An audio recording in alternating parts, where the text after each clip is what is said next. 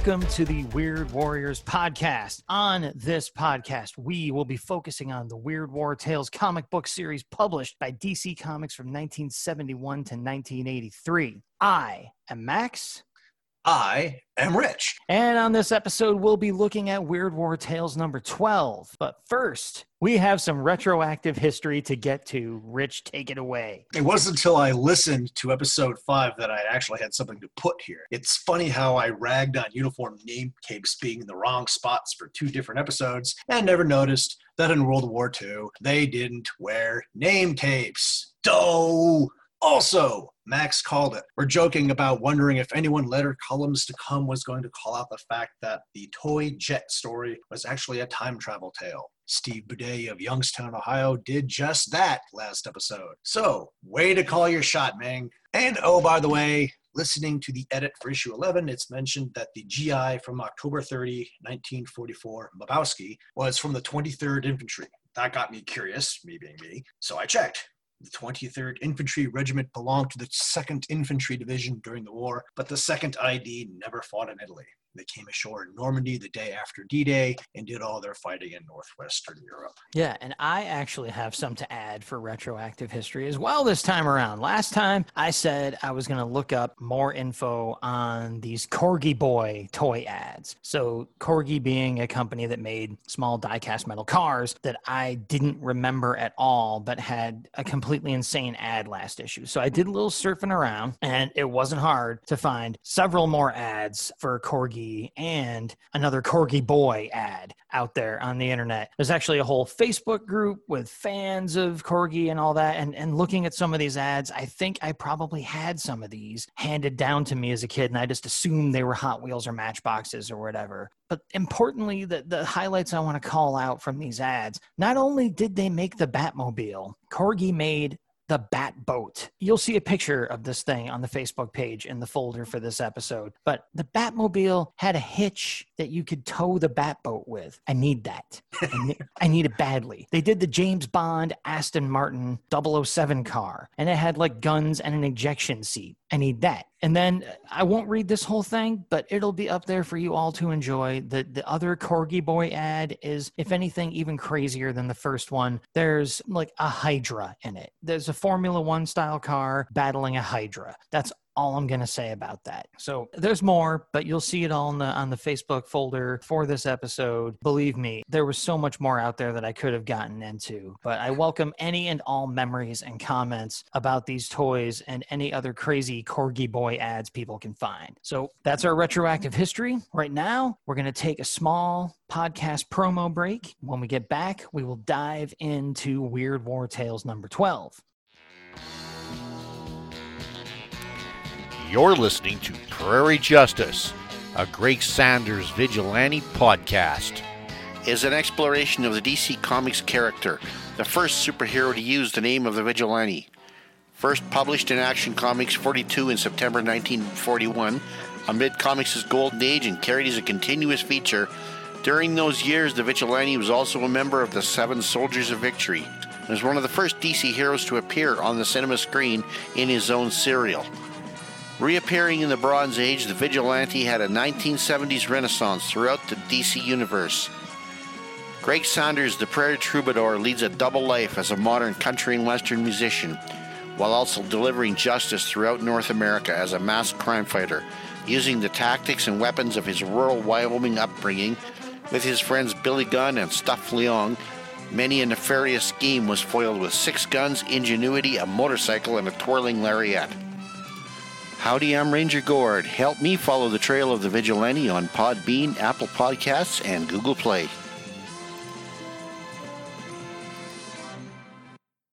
And we're back. So we've got Weird War Tales number 12 here, and Rich is going to fill us in on the cover detail. Hey, art by Michael William Kaluta, I think is how you say that. The mystery and madness of Weird War Tales, still for 20 cents. Four German soldiers crouching in a fighting position scream in open mouth, bug eyed terror. On the blasted wall behind them, the viewer sees the shadow of what can only be a demon with sinister claws and huge pointed ears on its head. Date of release is March 1973, on sale January 16th, 1973. Yeah, this is just your standard horror drawing right here. I got no Killjoy was here on this. And you know what? I'm just going to let you do your comments and commendations first, and then I'll just jump in and do mine Oh heck yeah! I mean, first of all, I was surprised to find Michael William Kaluta on Weird War Tales. He is kind of a legendary uh, fantasy artist in in the comics field and beyond. So th- this was very cool to see to start off with. But as far as specific comments and commendations, that shadow of the creature that you talked about that could only be a demon, that is it is awesome looking for sure. And to me, it looks very much like the silhouette of Marvel's Baron Blood, a vampiric enemy of the invaders that Captain America famously beheaded with his shield during the Stern and Byrne run on the series, which was also kind of homaged in the recent Falcon and the Winter Soldier MCU miniseries in a way. To me, it looks so much like Baron Blood that uh, this is around the time that character would have been out there. So I wonder, I wonder if there was any kind of coincidence there, given how much it looks like him. But I also think that the utter lack of blurbs or word balloons in the space of the actual image helps sell the horror of the moment in this case. And up above, I really like the, as you mentioned, the mystery and the madness of before the title. It's a great cover. Normally, I like a lot more noise and cheesiness on my covers, like blurbs and titles, but I think the starkness of this image makes it even better. So I loved it. Yeah, the, the Germans are looking up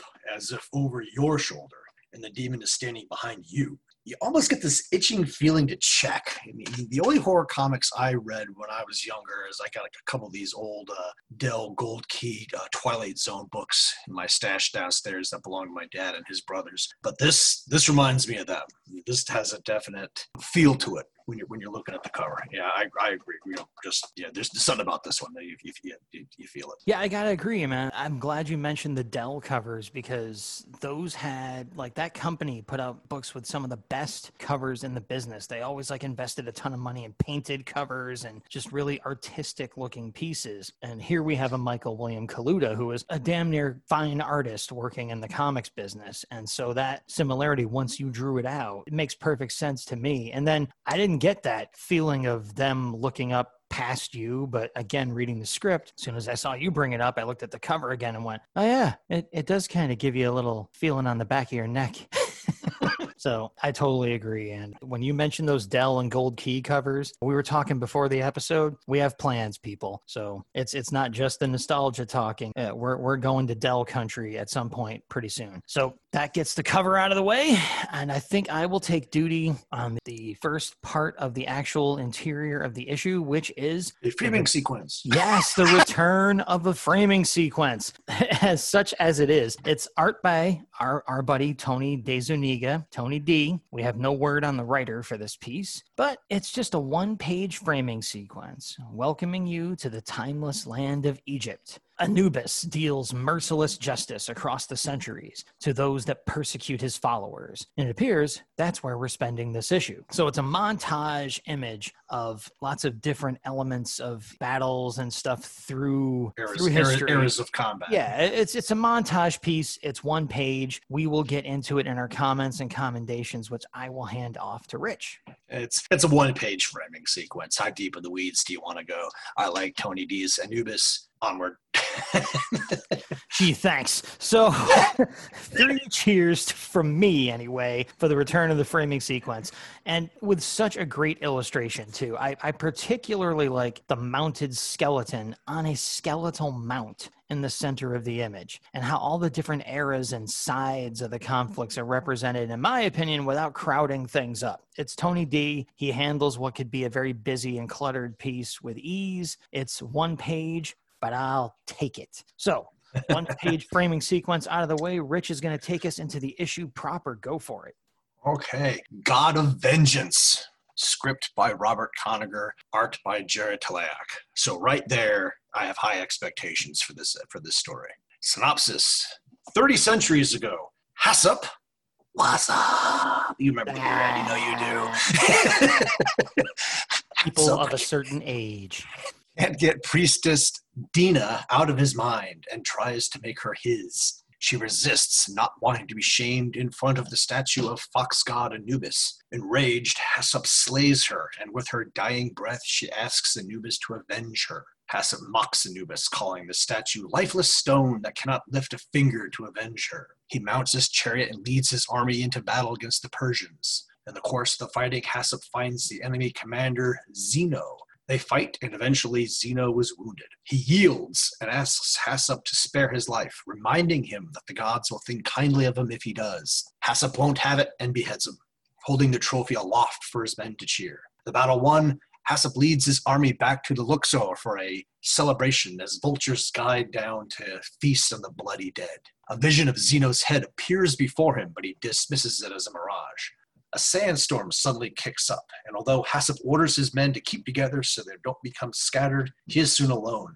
except for the lingering vision of Zeno's head. Through the blowing sand, Hassop sees the statue of Anubis appear before him, although he knows he is still far away from home. He ridicules Zeno and Anubis, and rides his chariot through the illusion. But the blowing sand conceals a ravine, and Hassop tumbles into it. When the storm abates, Hassop is buried up to his neck in the sand, trapped to be roasted under the blazing sun like meat on a spit. He calls for help, but the only help that arrives is in the form of Anubis's desert foxes. Hassop begs Anubis for mercy, but the last sound Hassop appears as the pack of foxes descend upon him is the ghostly laughter of Zeno. So, yeah, that was.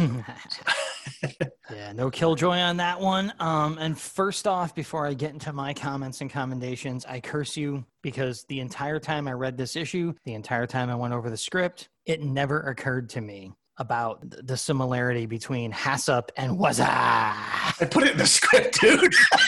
That, well, you know, when I, I was forget. yeah, but when I was going down through it, of course, it hit me when I was reading. But I was reading the issue. I was, you know, I, I, do my comments first before I read your synopsis. You know, so yeah, I went back and I was reading through to to make sure I was familiar with how you wrote up the synopsis, and I'm like, ugh. Damn him. Damn his eyes. Damn him Because then that's the only way I could hear his name rest of the welcome. entire time of thinking about the issue. So, for my comments and commendations, page two, panel three, when the battle is joined between Hassop's army and the Persians, Jerry Talaoc is a boss. I, I, I freaking love that panel. Put it up on the Facebook folder. It, it's sick. I love it. And Jerry is active on Facebook. You know, I, I, just found that out between one episode and the next. He's out there and uh, sharing new art and it's awesome. And I'll also point out what I saw as a slight discrepancy in the attitude toward the depiction of violence in two scenes. On the first two pages, when Hassop kills Dinah, you never see the fatal blow land, and you never see Dinah actually appear wounded or bleeding. Later, when Hassop does away with Zeno, as you mentioned, he holds the fallen enemy's head high in the air for all to see. Right on, panel no looking away. So there it is. A little bit of a difference in the treatment of violence in the story. No complaints here, really. It's a good story by Kanigher. It's more in his non supernatural wheelhouse, as all of the weird phenomenon in the story could very well have all just been in Hassop's mind. So I think it's a perfect marriage of Kanigher's writing style and Talaoc's art. So let us know what you thought, Rich. Thank you. I believe I shall. Fifth page, Talaoc crushes it. Hassop on his chariot, riding towards the statue of Anubis with Dinah or Dina, however we're going to say that, uh, dead at its feet, sand blowing, billowing, partially concealing it. First couple times I read the story, I missed the illusion of Zeno's head on the back of one of the horses pulling the chariot. The more I see his work, and he did so much of it in Unknown Soldier, the more of a fan I become. This is good stuff. Yeah, he Jerry Talaoc, huge favorite of mine as a kid, and who knows? Uh, he might listen to the show. Yeah, yeah. I, I haven't mentioned it over on his Facebook page because I didn't want to be like, "Thanks for friending me. Here's a link to our show immediately." You know, I'll, I'll let him be. Um, he did an amazing uh, mock movie poster for John Wick over there, which I've never seen that movie, but his poster is selling it to me more than anything else that's come before, like his drawing. But anyway, we're gonna move on.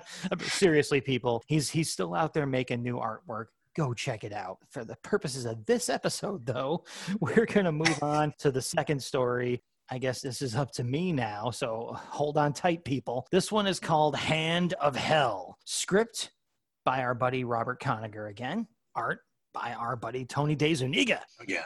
Again, yes. As many, as many times as he wants. So the synopsis is as follows 3,000 years later, in the presence of a crouched statue of Anubis, Lieutenant Krantz of the Africa Corps confronts two captured American tankers, one of them wounded. He demands that they tell him where the rest of the American tanks are, or they will be taught the meaning of, now, let's try to pronounce this, Schrecklichkeit. Schreckle, blah, Schrecklichkeit. Good enough. I probably would have done the same thing. Mxyzptlk. Okay. Sergeant Cohen gives name, rank, and serial number only, and Lieutenant Krantz shoots him dead. The wounded GI does the same and is also gunned down. Priestess Dinah, which I don't know, if we say it that way, it sounds like I'm asking what's for dinner. Priestess Dinah warns Krantz that Anubis will avenge her if he slays her in cold blood. That statue is powerless, he replies and fires. At that moment, General Erwin Rommel, the Desert Fox, commander of the Africa Corps, arrives and demands to know what happened. Prisoners shot attempting to escape, Krantz answers. Rommel disapproves, demanding a full report on this senseless killing in the temple of the fox god. Krantz commences sucking up to Rommel and belittling Nubis. He is just a piece of stone, Herr General. Lifeless, impotent. You, Herr General Rommel, the desert fox, are the conqueror of the desert. Rommel ignores him and orders the dead to be buried and their graves marked so they won't vanish as if they did not exist. Krantz grumbles that it's a waste of time, but obeys. Rommel gathers his forces and goes to confront Montgomery, who is massing for an attack. An artillery barrage, the likes of which he'd never seen, opens fire on them, followed by wave upon wave of tanks. The British take heavy casualties, but eventually force the Germans to fall back. As they stream past the statue of Anubis, Krantz's tank is hit and bursts into flame. As the crew bails out, the statue is hit and large pieces of stone come crashing down, crushing Krantz. Even Rommel has to remark as the retreat continues how ironic it is that Anubis struck Krantz down in vengeance. And now, mercifully, I'll hand this over to Rich for Killjoy was here in a history minute. I got a whole lot to say here, so I'm just going to say it all at once. Sergeant Cohen's serial number was 409966. It's more notably Sergeant Rock's serial number. I've seen it used two other times here in Weird War Tales before this issue. Allegedly, it was Kanigher's own dog tag number. That said, there's only six digits in the World War II Army. There were eight. The first digit for the enlisted was a number, one through four. One, you enlisted in the Army. Two, you enlisted in the National Guard and had been federalized. Three, you've been drafted. Four, you've been drafted later. Sergeant Rock was drafted late. He struck me as a I enlisted on January on uh, December 8th, 1941 sort. The second number says where the serial joined the service from, grouping states into regional sets. One, the six New England states. Two, Delaware, New Jersey, New York. Three, Maryland, Pennsylvania, Virginia, etc. Rock's from Pennsylvania, so his second number should be three. Zero that's there just goes down a complicated drafted outside the US rabbit hole, but only if the first number is three. And then it just gets hyper confusing. And I'm the World War II guy, so I'm just going to stop right here and say 40966, whatever the reason for it, is wrong. Also, Schrecklichkeit, loosely translated as terror or frightfulness, was a World War I term used by English speakers to describe Germany's assumed military policy towards civilians, most notably in Belgium in 1914. So why Krantz is using this word here in World War II against military personnel is beyond me. Also, also, although it's never said, this has to be the Battle of Alamein. This was a British show, so what American tankers were doing here is another mystery entirely. Other than that, Some minor problems with the story. if you happen to know what you're talking about. So I'll lead off, and I guess, you know, so Rich handled all of his stuff right there, and boy, did he. With my comments and commentations, I will say, of course, the art is fantastic in general. The story is great, especially if you didn't know any of that stuff that Rich was just going on and on about. I mean that as short as I could. Yeah, he did, folks. Believe me, I've known him a long time. I will say that some of the close ups looked very heavily photo referenced to the point where it was a bit distracting. Page two, panel five, with the descendant of the original priestess Dinah, and page four, panel one, with Rommel and maybe even panel four on, on that page look heavily photo referenced. Overall, it's a very cool handful of pages, and seeing the reappearance of Dinah, as again, like I mentioned, her ancestor, was a really nice touch. I didn't expect that. I thought it was cool. And as for Tony D and photo referencing, I got a little curious about it, go figure, and did some, for my part, rare research. Check this out from a 2005 interview published in Back Issue Magazine number 12 from 2013. The interviewer says, There was a lot of realism in your work on Jonah Hex. Did you have to reference old photos and articles to get such graphic realism? And DeZuniga replies, When I was really young, we used to copy a lot of swipes from photographs. What happened was later on it paid off because I used to light the lighting from my head because I had copied so many photographs when I was younger and practicing how to draw. Everyone thinks that I was copying photographs, maybe now and then, but not all the time. We learned how to place the shadows because we had copied photographs, and that's why it looks so real. So there you go. I mean, this was a little earlier in his career. I, I, maybe, maybe kind of at the same time as some of the Jonah Hex stuff, but Tony did have a habit of doing photo reference when he felt like it. So it was just cool to see that confirmed in an interview. I'm not knocking the guy's style at all because it's not like these look totally light boxed. He definitely applied his style to the photo when he used it as a reference, but it does stand out from some of the other pictures. Like when he's not using a photo reference, it looks like a comic book drawing. And when he's using a photo reference, you can tell. So just thought that was was worth pointing out and it was cool to see it confirmed in an interview after looking it up. So that brings us to the end of that story. And since Rich loved the first framing sequence so much, I'm going to bring him to the second one, which is only half as long, and let him tell you about it. Yep, three thousand. It's called three thousand seconds or three thousand years. It's just in the first line in the in the dialogue box. Art by Tony D. Writer unknown. It's a half-page end of the Egyptian framing sequence. Two skeletons wearing Roman armor lie in the sand under Anubis's gaze as a vulture sits on a helmet and investigates. A sword and a spear jut out of the torso of each one. It's, it's a half page framing sequence. How deep in the weeds you want to go? That said, I like it better than the full page one earlier. Simpler, a lot less involved. I dig the vulture checking everything out. How deep in the weeds do we want to go? Here's my There's no half weeds. hour. Here's here's There's my no half weeds. hour. It's no, no, sand. no. Nothing grows here. That's gonna grow here. no, how deep in the weeds? Like, here's my half hour treatise on this half page framing sequence. No, I liked the opening page better myself, but this, of course, is a fine, fine drawing. I really like the touch of the sun behind the mountains in the background. It's very simple, but it's extremely well executed, of course, because it's Tony D. But again, it's a half page. I'm still happy to see the return of the framing sequence. It just feels more weird war to me. So it isn't the greatest, but I liked seeing it and seeing it with Tony D on the art makes me even happier. Now, since I just stumbled my way through one story um, and, and made you do made you do uh, the half page framing sequence, I'll let you take us to the final interior story here that jumps outside the theme and finishes the issue outside of the traditional closing framing sequence. Go for it. Yeah, if there was a little bit of a curveball here, you, whenever you see the framing sequence, you assume the whole issue is going to be inside the framing sequence, but you would be mistaken. For now, we go into The Warrior and the Witch Doctors, art by Don Perlin, script by Arnold Drake. Quote, the half savage painted tribesmen of Britain should have been no match for the troops of Julius Caesar, but they fought like cornered beasts. After emerging victorious from a skirmish near Kiltford, Claudius is ordered to spy on the Picts and Scots and report back on their defenses. Under the light of a full moon, Claudius is ambushed by druid priests and taken prisoner.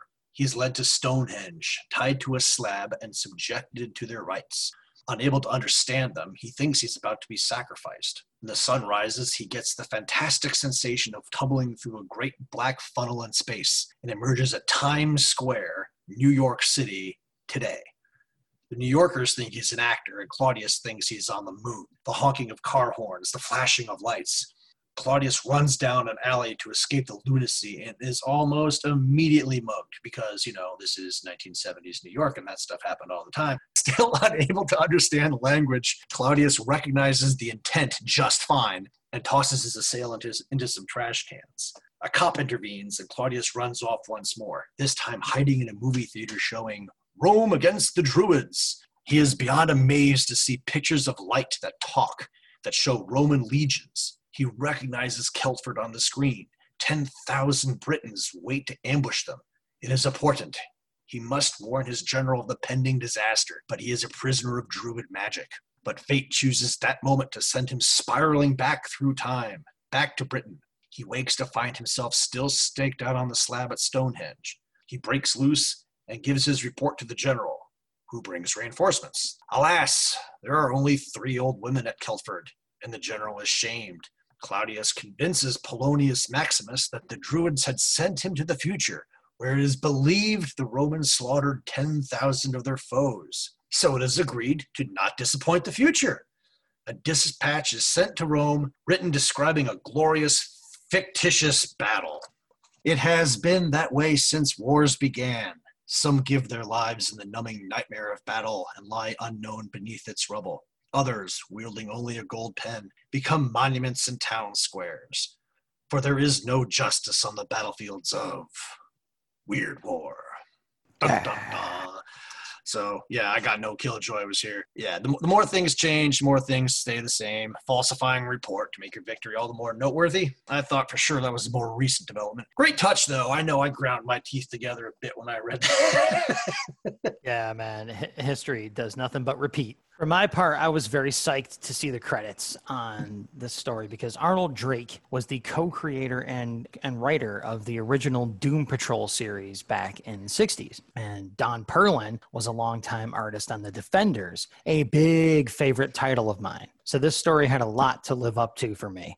And uh, well, my first impression was it was okay you know, sure, the twist is truly weird and it is fun to see the Roman soldier in modern times. But even though I like Perlin quite a bit, his art style is definitely more standard than we've become accustomed to here in the Weird War Tales mag. There are a couple of panels, though, that jumped out at me as being very Ditko esque, like page four, panel three, first part of the time travel and the second to last panel of the story, the falsification of the report. Just the way those shots are drawn and framed looked like something out of a Steve Ditko comic to me. And also, I just want to read the entire intro to the story because who boy old comics. Uh, yeah, so here we go. The half savage painted tribesmen of Britain should have been no match for the troops of Julius Caesar. True, the small, ugly cave dwellers fought like cornered beasts.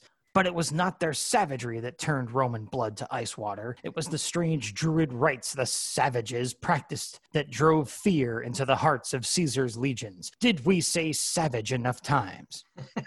like, just oof. Like, yeah, old comics, man. Savages, beasts, primitives. Savagery. Yeah, just whew, heathen monkeys, man.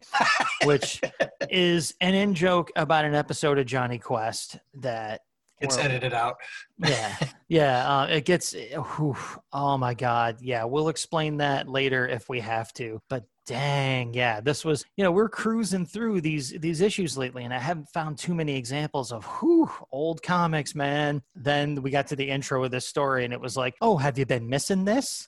Oh, um, n- not not to play spoiler at all, but you know me, I, I, I do a little scripting. You know, an issue two out, and uh, there's something gets dropped in one of the stories next episode that I'm like, whoa, what? want to talk about something that would not fly today? A, a certain phrase that got dropped. I'm like, yeah, yeah, tune in next time, folks. We're going there. You'll know what I'm talking about. our uh, our drought is coming to an end. But I will say, you know, my, my initial impression of the story was like I said, eh, it's okay. But then reading through the script and your synopsis of it, I'm like, this is an extremely weird Arnold Drake story. And if I saw this in filmed version, it would be it would be kind of hilarious actually. Like the, the Roman like going down the alleyway and getting immediately mugged, happening into the theater to see like a filmed representation of the battle he was about to be killed in, you know. Like it just it's much weirder when you sum it up than when you read it, I think. Maybe that has to do with the pacing of the pages, but I How I enjoyed break it. it down. Yeah, I enjoyed it much more. I went back and read it again after reading the script and went, yeah, that was a better story than my first impression of it. So if you're reading the issue out there, people, read this one twice, see what you think, and and let me know if I'm right about those Ditko panels because it's really nagging at me that Don Perlin was looking at some Ditko art and, and picked up a few tricks or liked the way he framed some stuff. So just my own personal bugaboo, but it will not let me go. But I will let us go on to the letters page, the APO Weird War Tales. Um, even though you're first, or I'm first in the script, I'm going to let you uh, lead off. Just a quick light letter from Larry Bernicki from Maryville, Indiana. Dear Joe, I ne- I'd never bought Weird War Tales before, but when I saw the cover for number eight, there was no stopping me. I had to pick it up. Bar none, that cover had no equals in this month's releases. Oh, the interior was nice too. That cover. Zowie! I'm sorry, it was the Zowie that was just like, yeah, okay, I, I got to read this one just simply for the Zowie. Yeah, and that's why I wanted you to lead off because I have something a little bit longer to read, and it serves as kind of a counterpoint to that, let's say, unrestrained enthusiasm of that letter. This leads off the letters page, and it's from a David Chamberlain from Portland, Oregon, that hive of scum and villainy. There's a few people out there who will bristle at that. Let's see. So the letter starts out Dear Joe, Fine art and scripting represented in the works of DeZuniga, Harper and Adams, and Robert Kanigher have made Weird War Tales number 8 a unique and enjoyable magazine, insulted only by the slap-happy handling of the letters column. Letters stating how neat and good and likable a recent issue was aren't completely bad in themselves. But when that is all these letters consist of, I see little use in filling an entire page with them. You asked for well written, well thought out, constructive letters for printing, but what you've been printing have been little more than sentences and paragraphs from fans stating that Weird War Tales is now their favorite mag. It seems contradictory, doesn't it? With the advent of the Academy of Comic Book Arts and other organizations attempting to promote the graphic novel as an art form, perhaps you could start within the industry, within your own letter columns, and clean it up, if you will. If these be the only types of letters you receive, then I personally would rather see another page of story. As for the stories themselves, they are a credit to the industry. Tony DeZuniga has a flair for war stories and tales of the macabre, and a book the caliber of Weird War Tales seems to suit Tony fine. Adams's art, too, has a power and style all its own. And of course, Kanigher is a master at telling stories of war. Weird War Tales number eight presented an impressive lineup. I only wish the letters page could boast as much. Now, we'll, we'll get into my impression of the letter, but here is Joe Orlando's response to good old David from Portland. Dear David, as they say on television, what you see is what you get. The type of letters you are complaining about are the only type we have received. When we don't, other types will see print as well. Yours, for example. We asked for intelligent letters and we meant it. We will not edit them down to a sentence or two, making the writer seem foolish. We will be glad to print lengthy, though not too lengthy letters, as long as they will be of interest to our readers. As for not printing the shorties, we disagree. There are many different readers who send in letters, and if we get a nice short letter, we will print it next to a longer, more involved missive. Anyway, keep sending in your letters, and hopefully our column will soon begin to change. Remember, this column can only be as good as the letters we get. So, yeah, just I don't like your letters page. I want it to be filled with more thoughtful letters and blah, blah, blah. But what this letter is mostly going to be is whining about the letters page and then a bunch of the stuff I was complaining about. Absolutely congratulatory. Everything is fantastic comments about the contents. So lovely. Just again, fandom never change because you never have. and you never will.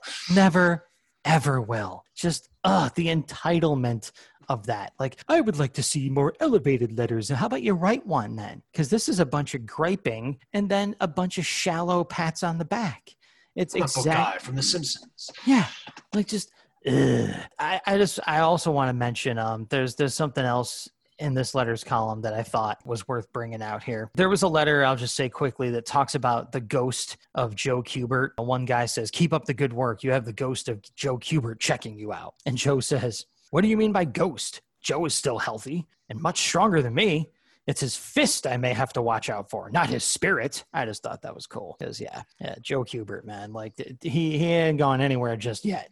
It's, it's going to be a while. Yeah, we're not, we're not going to see him again in the pages of Weird War Tales until what did I say? Like issue like 36 or something like that. So it's going to be a while before we see him back in the covers of the magazine that we are doing this podcast for. But yeah, he's definitely prowling the halls of DC. Yeah, you never know when he might strike. So that's the letters page. And as we are wont to do, we will move on to our favorite ads in the issue. Rich, tell them what they've won gigantic book bargain page. It's a half page, damn you. Ah, back in the days when paperback books were a buck and a quarter. For every three you order, you get a fourth free.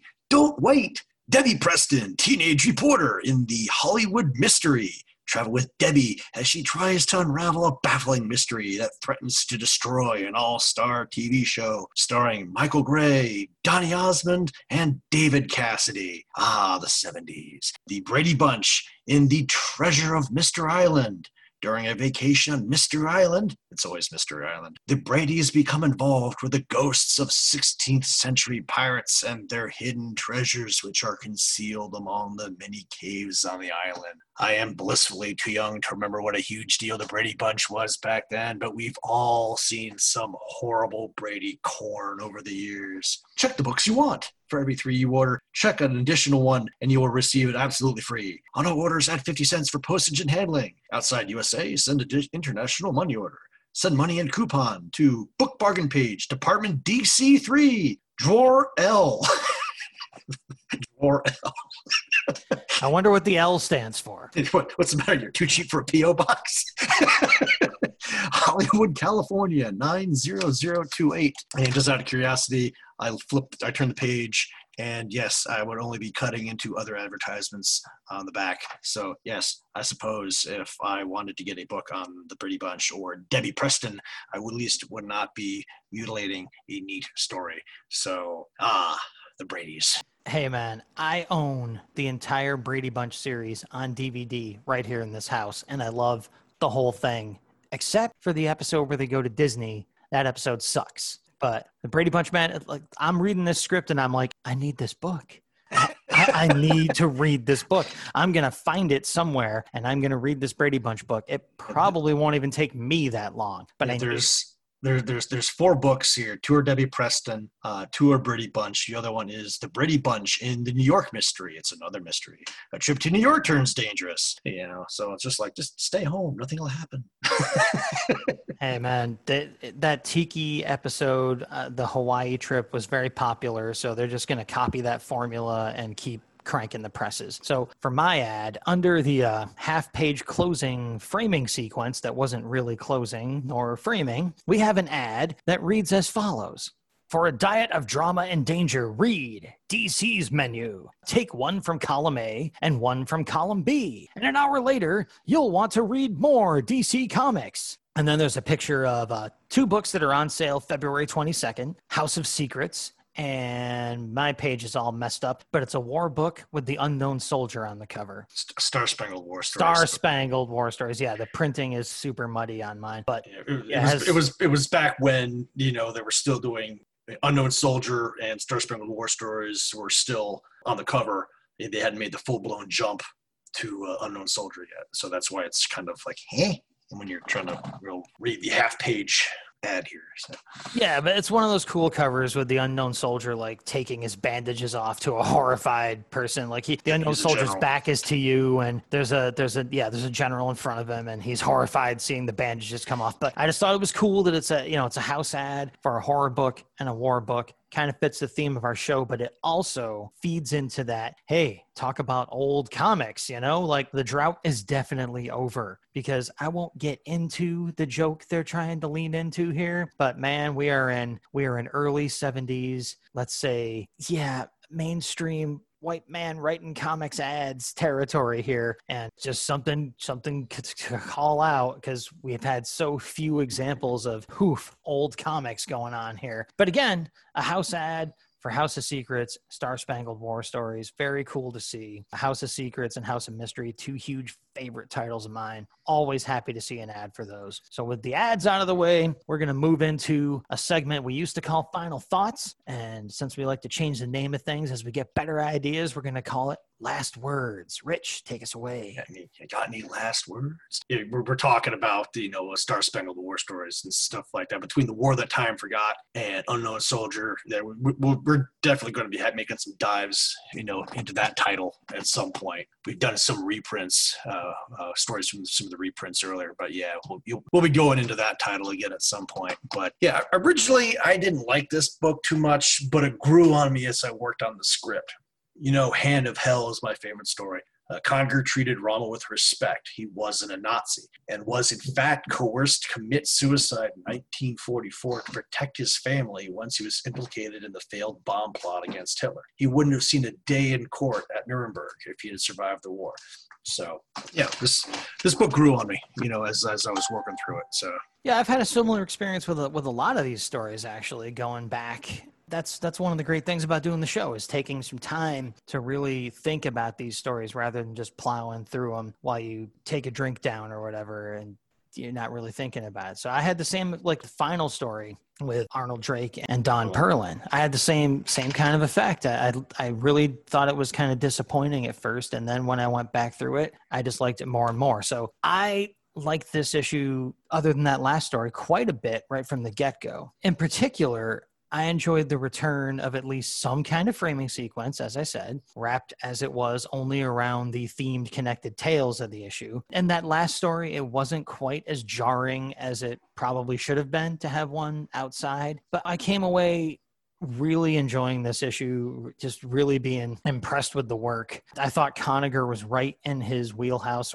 where it was any story he wrote, the weird stuff could have been weird or it could have just been coincidence or it could have been all in somebody's mind. I think that's where he does his best work if he's going to be over here in Weird War Tales. So good issue. I dug it. Now that our last words are wrapped up, we're going to move on to the feedback section, which Rich has decided very nicely to call the Dead Letter Office. Now, to start off, I'd like to say, as as a lot of you may know, we've recorded a lot of episodes before we launched, so we're kind of ahead of the game. So our feedback is going to be about episodes that came out quite some time ago. That being said, we're going to try to mention everyone who liked or commented or retweeted or shared our, our, our episodes online and who actually sent us feedback and comments. To that point, I'll mention here because I, think I failed to mention it before. We actually have a Gmail address. If you guys want to send us comments directly, it is Weird Warriors Podcast at gmail.com. So fill up that empty inbox, people, and I will read the stuff you send me here on this show as long as it's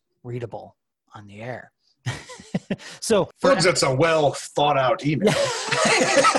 oh dear God, why didn't I think of that? Oh, That's what I'm here for, man. that is great. You're welcome. So, going all the way back to episode five, where we covered, appropriately enough, Weird War Tales number five, we had likes and shares from Peter Watson on Facebook, he of the Earth 2 podcast, and Billy, and I'm going to mangle this last name, Billy Teneers. It's T E A N E R S E. We had on over on Twitter, we had likes and shares and stuff like that from Adriano, which is at Fan Ambry, Ross Machode, which is at Old School Ross, Luke Giaconetti from the Earth Destruction Directive podcast, which is about giant monster movies, and it's so cool. He is at L Jacone. We got Bill, who is at Spy Vinyl, Dr. Ange at Dr. Ange 70, who has one of the longest running and best Supergirl blogs you're ever going to find on the internet. Uh, Supergirl comic box commentary. If you have any interest in that character at all, if you want to learn about her, go to Ange. Don't go to DC Comics. They don't know what she's about. Ange does. We got our good buddy Martin Gray at Mark Gray, and he has the Too Dangerous for a Girl blog, which is the best and like most dedicated blog covering current DC Comics. I mean, kudos to him for sticking with it, sticking with that company right now because I'm not doing it. Chris Lydon at Chris Lydon7, Dave's Comic Heroes blog at Dave's Comic Hero, Kirk Spencer at Big Five Army, Doc Strange at Billy D underscore Licious, Now, Billy D and Herman Lowe, they do the Long Box of Darkness. They do Into the Weird. They do the A World on Fire All Star Squadron podcast. They do magazines and monsters. These guys are two of my favorites out there. And speaking of favorites, we have Professor Frenzy at Professor Frenzy. He does the Professor Frenzy Show. It's a show. And if you listen to the show, you know what I'm talking about right there. He covers indie comics with his buddy. It's fantastic. We have Coffee and Comics at Coffee Comics Blog or BLG on Twitter. And that's our buddy Clinton Robinson. Chris at BTO and Bat Books. And haha, one of my favorite new shows, Right Between the Eyes podcast at RBTE Podcast. This is a new podcast dedicated to the hottest band in the world, in their own words, Kiss. And it's freaking great. Go listen to that. Now, as far as comments, again, we got Martin Gray who has a comment on episode five, and he says, I'm hoping you'll be doing feedback. It's always one of my favorite parts of a podcast. so It's coming. it, it, it's coming. I'm trying. Uh, people don't make a lot of comments other than Martin and Peter. So hit that Gmail address, make me do the work. And then on our first debut inaugural did I mention first Road Warriors special, which talked about me and Rich's road trip to Sam Glanzman and Joe Sinnott's gravesite with Sam's widow, Sue? We have likes and shares from people like Leopoldo Garcia, Rob Tim, my mom. Yes, people, my mom liked one of our uh, our shows, the Road Warriors special, and She's her mom. She had to. Gosh, that's the first time she's done it, man. Like she has the she hasn't liked the show until that one, at least not publicly. So, and of course, Peter Watson, and then we're going to Twitter. Man, Martin Gray is back. The Days of High Adventure podcast, and that is at DHA. Man, you should have made this easier, Clinton. At DHAD something pod. You'll find it. Days of High Adventure podcast. It's Clinton Robinson. It's a new show where he's covering sword and sorcery comics. It's great. I just want more of it. Comic Conjecture at Comic Conjecture. Who is Scorpio? At Who is Scorpio is a huge Jim Steranko, Nick Fury fan, if you couldn't figure that out. Doc Strange is back. We got Woody's on at Woody's on. Professor Frenzy, Chris Lydon, Luke Giaconetti. You seeing a theme here? We got Iowa's Joe Crawford. Now, who I probably messed up when I mentioned his name before, and I've always misheard it. I've always thought people were saying I was Joe, like I'm not anymore, but it's Iowa's as in Joe Crawford from Iowa. So he's at Iowa's Joe, and his Twitter feed is fantastic. He's an excellent fan of comics, highly recommended follow. And I'm sorry for screwing up his name. So we got Deron Murphree at Deron Murphree. Now, Deron is D E R O N, Murphree is M U R P H R E E. Coffee and Comics hits us back again. And then over on Facebook about that episode, we have Hey, mom. Rich's mom, Diane, comes by, gives us a like. My wife, Gail, uh, my cousin Donna, all my friends and family. We have the awesome Ranger Gord, who does the Prairie Justice, a vigilante podcast about not just some vigilante, but the golden age DC Comics vigilante, the cowboy in modern times, fighting crime. It's a great show. He does tons of voices for it. It feels like a radio show and a comic podcast. Ranger Gord, Prairie Justice. Get on it. We have over in the DC War Comics group, which we have an account over there now. The show is part of that Facebook group. We got likes from James Ryan, Rich Napick, Jeff Lemieux, David Jones, Chris Trickett, Jim DeCrocco, Tina Evans Gifford, Sean Stewart, Michael J. Goins, Gary Gooch, Greg Lang, David Johnson, Michael Harbor, and Nat Couch. Now over on Twitter, Peter Watson said something. He said, uh, incredible photos. Thanks for sharing them. Because Rich, if you don't know, puts up a Facebook folder of photos for each episode. So we over on the photos section of our Facebook page, Rich puts together albums for every episode, puts a ton of photos up there. I try to remember to uh, reshare the album over on Twitter, but I'm a terrible person. So you might want to just hit the Facebook page and check it out because without without Rich doing that, you'd never see the things we're talking about. This is actually the album that he's that he's talking about is from the uh, the Road Warriors episode. So it's Yeah. it's the ins, it's the inside of the Glanzman house. It's it's the photos of Sam's grave, of Joe's grave, of us of us uh, hanging with Sue and everything else. So it's this is the one we were at, we spent all that time advertising on, you know, pumping the show, pumping the show, pumping on the show. So that's a definite highlight of our broadcast of our podcasting career so far is that episode. Yeah, ton of great photos from that trip. As the next commenter, Rob Tim, again, he just says wonderful photos. Thank you for sharing them. And then our good buddy Martin Gray comes by and says, Great pics. It's lovely to see such respect shown to our elders. And Glanzman Gothic is just brilliant. First of all, I'll say thanks to Martin Gray for recognizing what respectful young men we are who are both like 50 years old, but still I'll take it. And then Rich, tell him what he means by Glanzman Gothic. That is what uh, we are calling Sam's interpretation of American Gothic, where he painted himself and his wife Sue as the characters of the you know the old farmer and his wife from you know American Gothic. Sam's got the pitchfork and and everything. You, you see it, you know you know where he got it from instantly, and it's you know it's, it's a hell of a thing just to see it sitting up on the wall of Sam's house because it is such a a light-hearted painting. Yeah, it's it was incredible to see in person, and it's just one of the many awesome photos over on our Facebook page that Rich puts up there with all of his effort and care and love for our dear listeners. so so go check that out. I mean, if if you look at nothing else on our on our Facebook page, the pictures from that trip are just super cool. So there we have it. Um, we're trying to make uh, some effort here to get everybody on that likes or shares or comments. So by all means, make me ramble on more at the end of these episodes. Make me give you a shout out. Give us give us some what for. As we always say at the end of each episode, I'm Max. He's Rich. We are the Weird Warriors and we shall promise to make war no more.